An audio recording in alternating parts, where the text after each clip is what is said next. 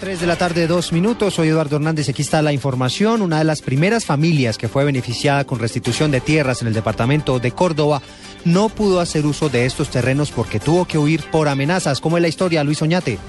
La dicha de la familia Salavarría por recuperar sus tierras solo duró unos cuantos meses, al cabo de los cuales fueron amenazados y sacados de los predios y desde entonces deambulan de pueblo en pueblo por todo el Caribe y de escondite en escondite porque según Marixa Salavarría, vocera del grupo, quienes ocupan sus tierras los buscan para asesinarlos. Claro, nueve meses, hicimos casa nosotros mismos, compramos transformadores, arreglábamos cerca y el señor Jesús Ramírez nos pica la cerca, nos amenaza. Yo vivo con constantemente con, gente atrás de mi persona amenazándome y buscándome, lo mismo que mis hermanos. Pues donde quiero que vayan nos localicen y enseguida estamos amenazados y es que no damos oportunidad para que nos mate, porque si yo diera la oportunidad para que él me matara ya yo no estuviera contando historia de la clase restitución de tierra que estamos viviendo las víctimas de este país.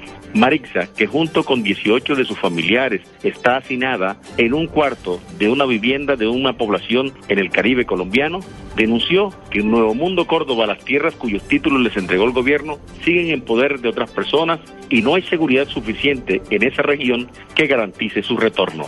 En Santa Marta, Luis Oñate Gámez, Blue Radio. 3 de la tarde, cuatro minutos, delicada denuncia entonces. Cambiamos de tema porque hay expectativa hasta ahora en la Corte Constitucional, donde nuevamente se reunirán los magistrados para avanzar en las discusiones sobre las millonarias pensiones de ex magistrados y ex congresistas. En el lugar se encuentra Rocío Franco. Buenas tardes.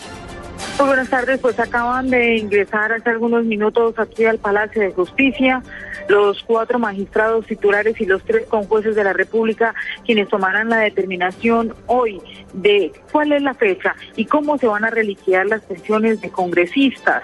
Hay que recordar que ayer la primera determinación está relacionada con tumbar las millonarias mensadas pensionarias para congresistas que superan más de los 25 salarios mínimos. Ese será el tope, no más. Los que podrán disfrutar un congresista cuando salga su pensión.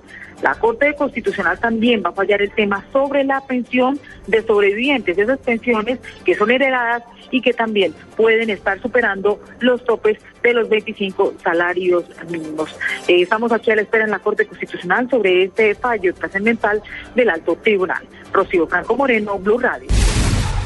Tres de la tarde y cinco minutos. Hace algunos instantes capturaron al segundo implicado en el lanzamiento de una bomba Molotov contra una vivienda en Malambo, en Malambo Cau, en Malambo Atlántico, lo que recordemos le cobró la vida a dos menores de edad. Claudia Villarreal.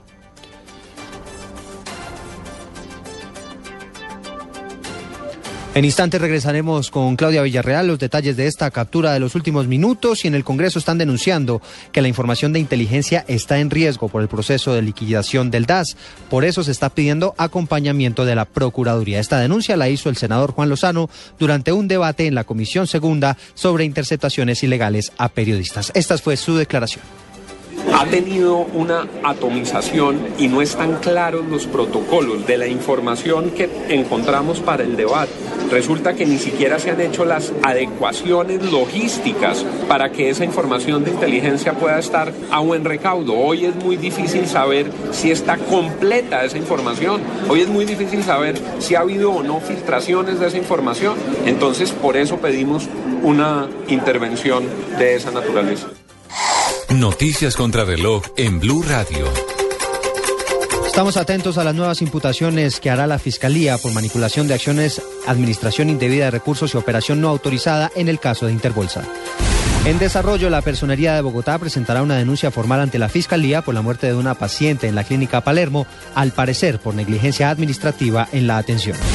Y la cifra que es noticia hasta ahora tiene que ver con el precio del dólar en Colombia, que hoy se situó en los 1.828 pesos con 75 centavos. Tres de la tarde y siete minutos. Sigan con el blog deportivo.